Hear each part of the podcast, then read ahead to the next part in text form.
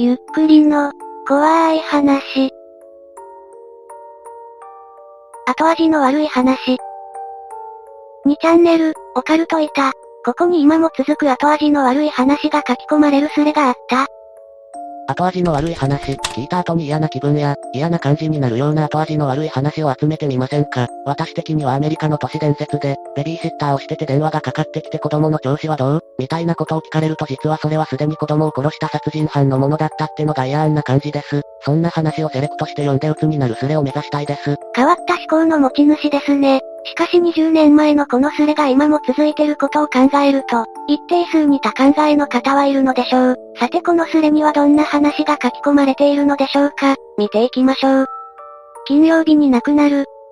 ある国の病院で、同じ病室の患者が何人も続けて亡くなったそうです。前日までは容体も悪くなかったはずの患者が、金曜日になるとぱったりと息を引き取るパターンが続き、気味悪く思った病院では調査を開始しました。その結果、毎週金曜に床を磨きに来る業者の女性が、患者の生命維持装置の電源コンセントを抜いて床磨きの器具の電源を取っていたことが判明。器具の音がうるさかったために患者が苦しむ声もその女性には聞こえなかったそうです。床磨きが終わるとその女性はコンセントを元に戻していたために、真相の解明が遅れたということです。あれ、後味の悪いどころではないよね。結構な事件ですよこれ。みたいな感じの話が書き込まれていくようです。続けて見ていきましょう。ニコニコした紳士。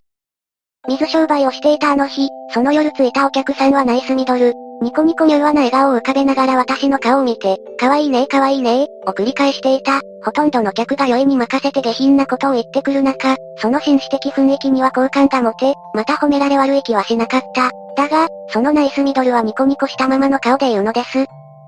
僕の子供はみんな障害者でね大変なんだよ。正直、突然そんな重い話をされて返答に窮した私は、そのお客さんがどのような反応を求めているかわからないせいもあり、曖昧に話を合わせていたのだが、相変わらずの笑顔でその人は言った。若いのは今だけだよ。もう10年も経ったら、君も醜く腐っていくよ。ドキュン扱いされたあの日、説教親父は5万といたが、あのお客さんの笑顔と言葉のギャップは後味悪かった。この紳士は何が言いたかったのでしょうかある種の一コアでしょうか後味が悪いですね。新聞の死亡欄。全国的にそうなのか知らないけど、昔住んでいたところで購読していた某新聞は、亡くなった人を毎日掲載してた。名前、葬儀の日にち、場所、模試をね。今では、掲載希望の人のみを載せていますと注釈がついているけど、市役所の死亡届にこの情報を開示してもいいかどうかチェックする欄ができたそうだね。15年くらい前かな。亡くなった人は全て掲載されていたんだ。自殺とか独居老人の孤独死とかニュースとして報道されるよね。匿名だけど場所と年齢は掲載されるよね。でも、その死亡欄にはしっかり全部の情報が載る。だから、ちょっと注意して読めば匿名報道された人の本名が分かってしまったんだ。好奇心で自殺とかがあるとその死亡欄をチェックしていたんだけど、ある時飛び降り自殺して報道された人がいて、死亡欄を見てみたら、高校の同級生で幸せいっぱいで結婚したばかりの友人だった。〇〇市〇〇のマンションで飛び降りって小さい記事だったんだけど、そこは新築されたマンションで、よく広告が入ってきてた。おかげさまで全室完売と広告が入ってきたマンションだったんだよ。友人は結婚してそのマンションに入居した。幸せいっぱいだったし、自殺の理由がない。旦那さんは憔悴して、そのマンションを出たよ。で、その後も好奇心に駆られて自殺の度に死亡欄を見たりしてたんだけど、自殺した人の住所がその友人の住んでいるマンションの住所ってことが、1年で数回続いたんだ。5人ほどだったかな。偶然にしては多いよね。あ、まただって感じでなんだか不気味だったよ。今は引っ越しして、そのマンションがまだあるのかどうか知らない。土地が悪い、なんていうことが本当にあるのでしょうか。しかし人が亡くなるたびに毎回新聞の死亡欄をチェックするのはどうかと思いますがね。演説に使える小話。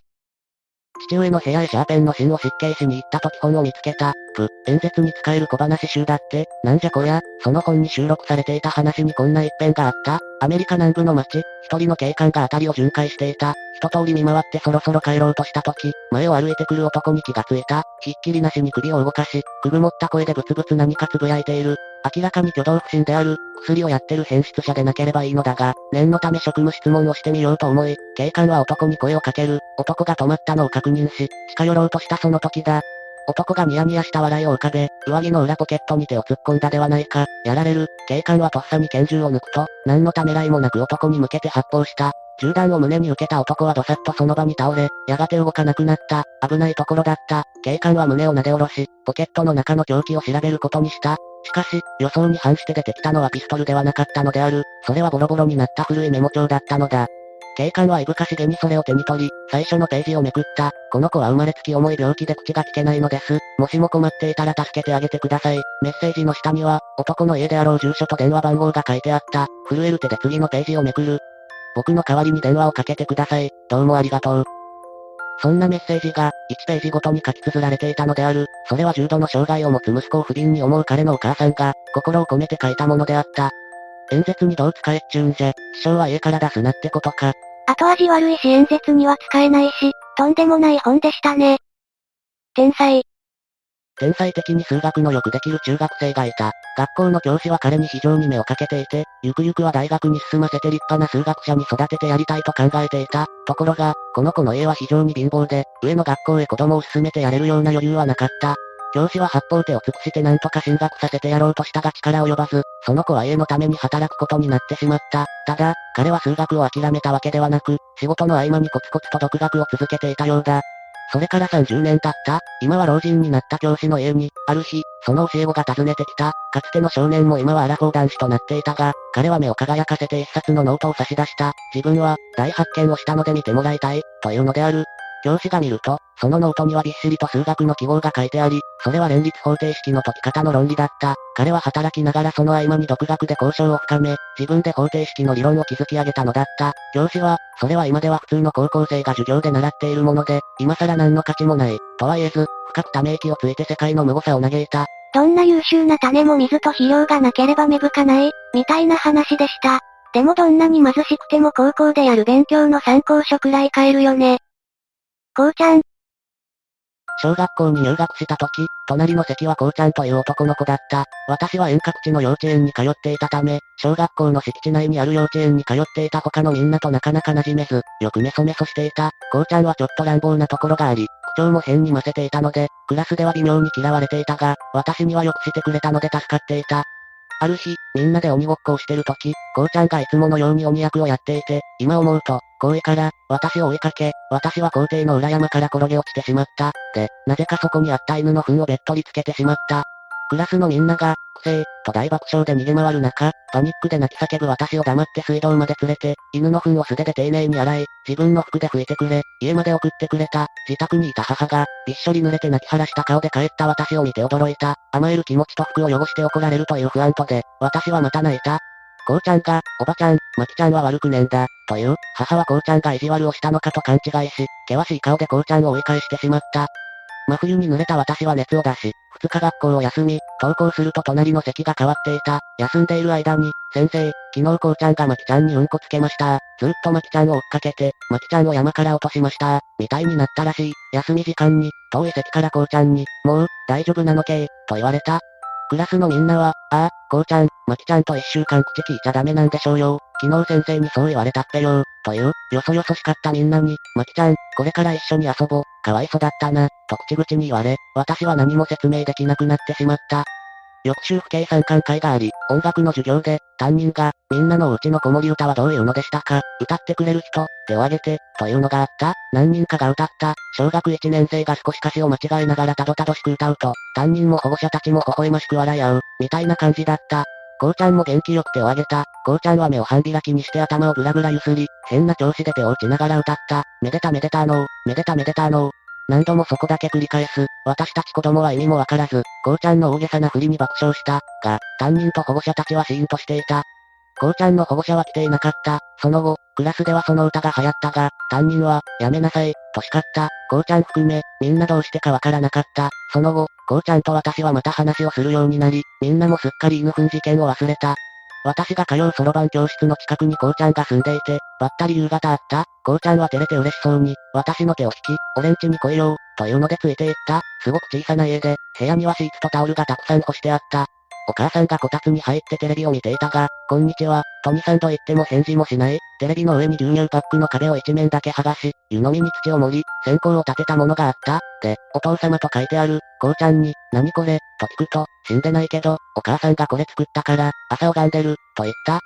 することもなく、こたつに入って一緒にテレビを見てたが、お母さんが突然立ち上がった。直径15センチくらいの鍋を持ってきた。こたつの上にその辺にあったタオルを引き、鍋を置いた。こうちゃんは引き出しからスプーンを3つ出してきて、お母さんに、昨日の、醤油持ってきて、と言い、3人で鍋を食べた。ちょっと行儀悪いけど、面白い食べ方だと思った。で、食べた。すごくしょっぱくて、噛むと苦かったような気がする。まん丸くて、ちょっとトロンとしていて、外側が白っぽい灰色にふやけ、内側が茶色だった。家に帰ると、気持ちが悪くなり吐いた。こうちゃん家に行ったと言うと怒られると思い我慢したが、問い詰められ、こうちゃん家で茹でたエビに醤油をかけて食べたと母に言った。夜中になっても吐きまくり、とうとう救急車で病院に行った。病院で分かったのだが、私の食べたものはオタマジャクシだった。母はこうちゃん宅に電話したが、電話が止まっていたという、担任に電話し、ことの次第を話したらしい。私は一週間ほど下痢をして学校を休んでいたが、登校するとこうちゃんはもう学校にいなかった。だいぶ後に聞いた話では、父親は何か間違いをして服役中で、母親は神経症にかかっており、こうちゃんは児童相談所みたいなとこに速攻で送られたということ。先天的に何か具合の悪いものがあったのか、噂ではこうちゃんはその後、脳の病気になり、普通には生活できなくなったということを聞いた、中学卒業時の話。最近アルバム見て思い出した。当時は気づかなかったが、アルバムの写真で見ると、いつも同じ服を着ていて、明らかに生活の良くない感じが伺える。まさか、オタマジャクシなんかを日常的に食べさせられていたとは思わないが、こうちゃんは悪くない、と一回でも言えばよかった。思い出すたび、後味悪い、長文ごめんね。なんというか、気分が沈む話でした。幼少期にここまでとは言わなくとも、似たような経験をしている人は結構いるかもしれませんね。めでためでたの？めでためでたの？これ、どういう意味？ここだけよくわからん。花笠温度の歌詞、この歌は YG 県でよく耳にされる。YG 県では、都会では考えられないほどご近所との人間関係が密接している。だから、こうちゃんの父親が犯罪者であることと、母親が神経症、症状から総合失調症か、ということは、その地区の全ての父兄が噂で知っていたと思われ、そこへ、上記のこうちゃんの行動、事情を知っている大人たちは、全く笑えなかったと思われ。詳細は不明ですが周りの大人たちはきっと色々と知っていたのでしょう。走り降りてくる群衆。体験した後味の悪い話です。近鉄八木駅の連絡階段付近でのことです。そこは30分に1本の京都行きが2分くらいしか待ち時間ないこともあって、通勤通学者がすごい勢いで階段を走り降りてくるところ、そこの中心通りで、若夫婦がベビーカーを止めて階段で座って幸せそうに話していた。ここは、もうすぐすごい混雑で危ないので移動した方がいいですよ、と注意したら、露骨に嫌な顔をされて女性にそっぽ向かれた。男性が、え、この人なんて言ってたの、嫌味言いに来たみたいだよ。くす、私は親子連れから離れて、気になって見ていた。まあ、いくらなんでも人の波が来たら気配で気がつくだろうしわざわざ言うほどでもないかな、と。階段からインパラの群れのように走り降りてくる群衆。親は慌てて荷物などをまとめていたが、降りてくる人の足の方が早かった。次の瞬間、飲み込まれた群れの中から高く飛んだ塊の気配。母親の悲鳴、赤ん坊が飛んだみたいだ。駅員が悲鳴の方向に小走りしていた。駅まで来てたのに関わらず、私はその日家に帰って寝込みました。今まで危険を感じながらも、分かってもらえず最悪の事態に至ったことが数回あります。きっと、私の人望がないんでしょうね。優しい人ですね。私は思わずざまあみろと、いやさすがに嘘です。バカ親の元に生まれた赤ん坊がかわいそうですね。ヤギ駅は俺もよく利用する。確かに危ないよな。あの階段。まあ、あなたが気にすることはないよ。悪いのはその夫婦だからね。ですありがとうです。多分夫婦は避けるほどでもない田舎駅と思って、階段座っていたんだと思います。平日だったので、多分祖父母に孫店に行く途中だったのかも。駅員に注意してもらうとか、あ、駅の外だとダメか。でも自分だと、おめえが自業自得だけとか思うだろうな。優しいんだな。駅構内の連絡階段です。十字型になってる連絡駅です。事故後しばらく階段上下に駅員が張ってました。私も降りてきた群衆に文句言われてしぶしぶどけてたら同じ気持ちだと思います。